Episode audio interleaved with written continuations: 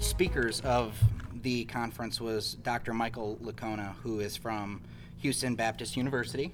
Um, he has a PhD in New Testament, and uh, he spoke on how um, the resurrection is historical. So how the, how it's historically reliable the uh, the Yeah, record. and you released a really, really big book that I'm just not going to have time to read.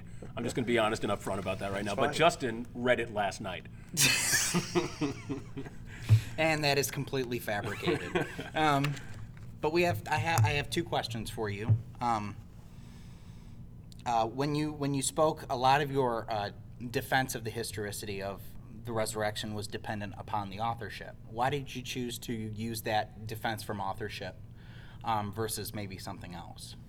Well, I don't think I used it from authorship. What I, I discussed some authorship along the way. Okay, um, most of what I you know talked about is that like our best source is Paul, right?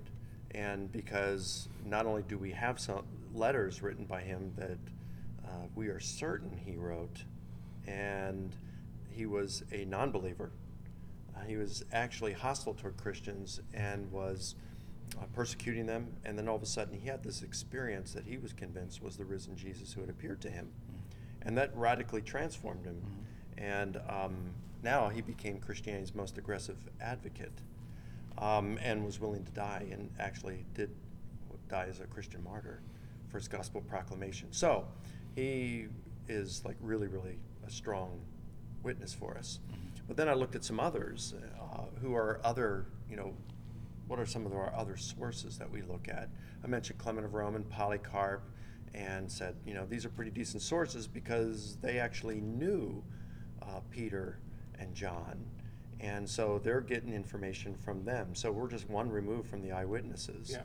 We're going to talk about Mark and Luke, same thing. They knew the eyewitnesses, so they're one removed from it. They're, and they're writing even closer to the events. Like, for example, Clement of Rome, or I'm sorry, Mark was, was probably writing within five years of Peter's death, and he got his information from Peter. That's really good.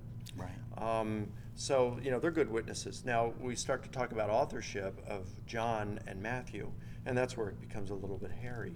So, I did need to, I needed to explain how, look, uh, even, uh, you know, I believe John wrote the, the Gospel of John, but even if he didn't, most scholars who are specialists in John agree that um, if John didn't write it, either a minor disciple of Jesus who had traveled with him, because there were more than 12 that traveled with him.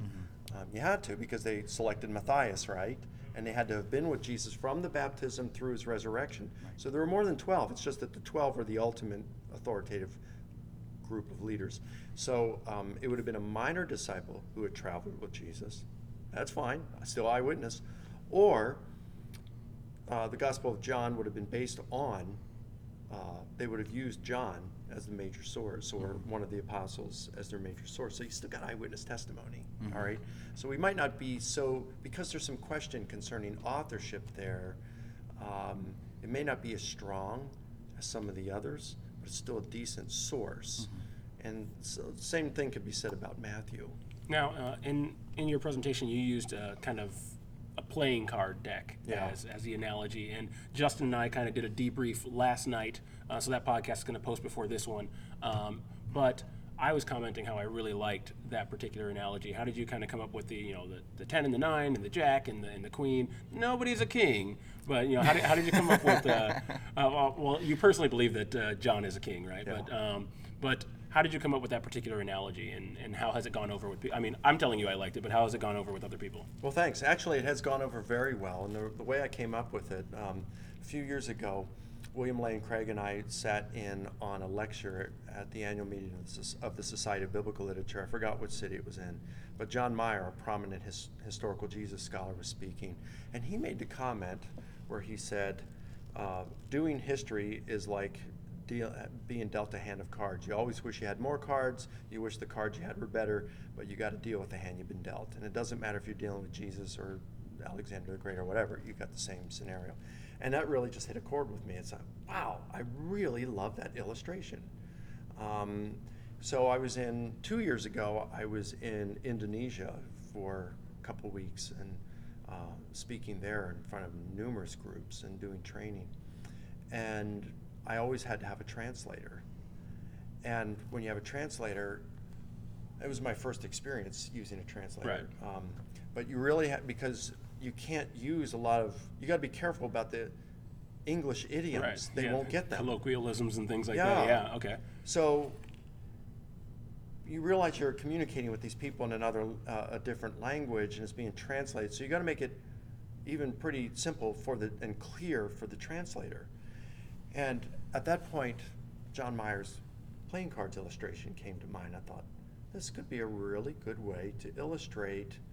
I'm sure they have playing cards in Indonesia. so, um, really good way to, to illustrate. So I kind of reworked one of my presentations and I and I gave it, and it's like they loved it. It was really clear to them. So it's like okay, well this works. So that's Yeah. how I came up with it and That why I worked very started well for using me. it. So I was like, oh, okay. And and I, and I think when you're dealing with people from all different walks of life, so, you know, out in the audience, you might have a doctor, you know, someone who's got a doctorate, but you also might have someone who's a welder. You might have, you know, a soccer mom. You might have a kid in high school, and all of them. Uh, may not be in the same place intellectually. I'm not saying anybody's you know stupid or anything like that, um, but that analogy I think communicates to everybody, no matter what your walk of life. We all know what a, you know what a queen is. We all know what a jack is. We all know what an ace is. We know we know these things, and so I thought it was I thought that's why uh, that analogy was powerful and useful. So very very cool. Uh, any other questions? Did you? No, no. Okay. I think Well, this was just a taste. This was just a taste. We want to we want to actually bring you back because we're very early in some things, and there's some places we want to go with this podcast uh, to discuss some things, and we want to have some experts on. And you're an expert. Uh, you're probably going to forget more than I ever know. but uh, thank you so much for taking a few But minutes you know out what to. an expert is, right? An X is a has been, and a spurt is a drip under pressure.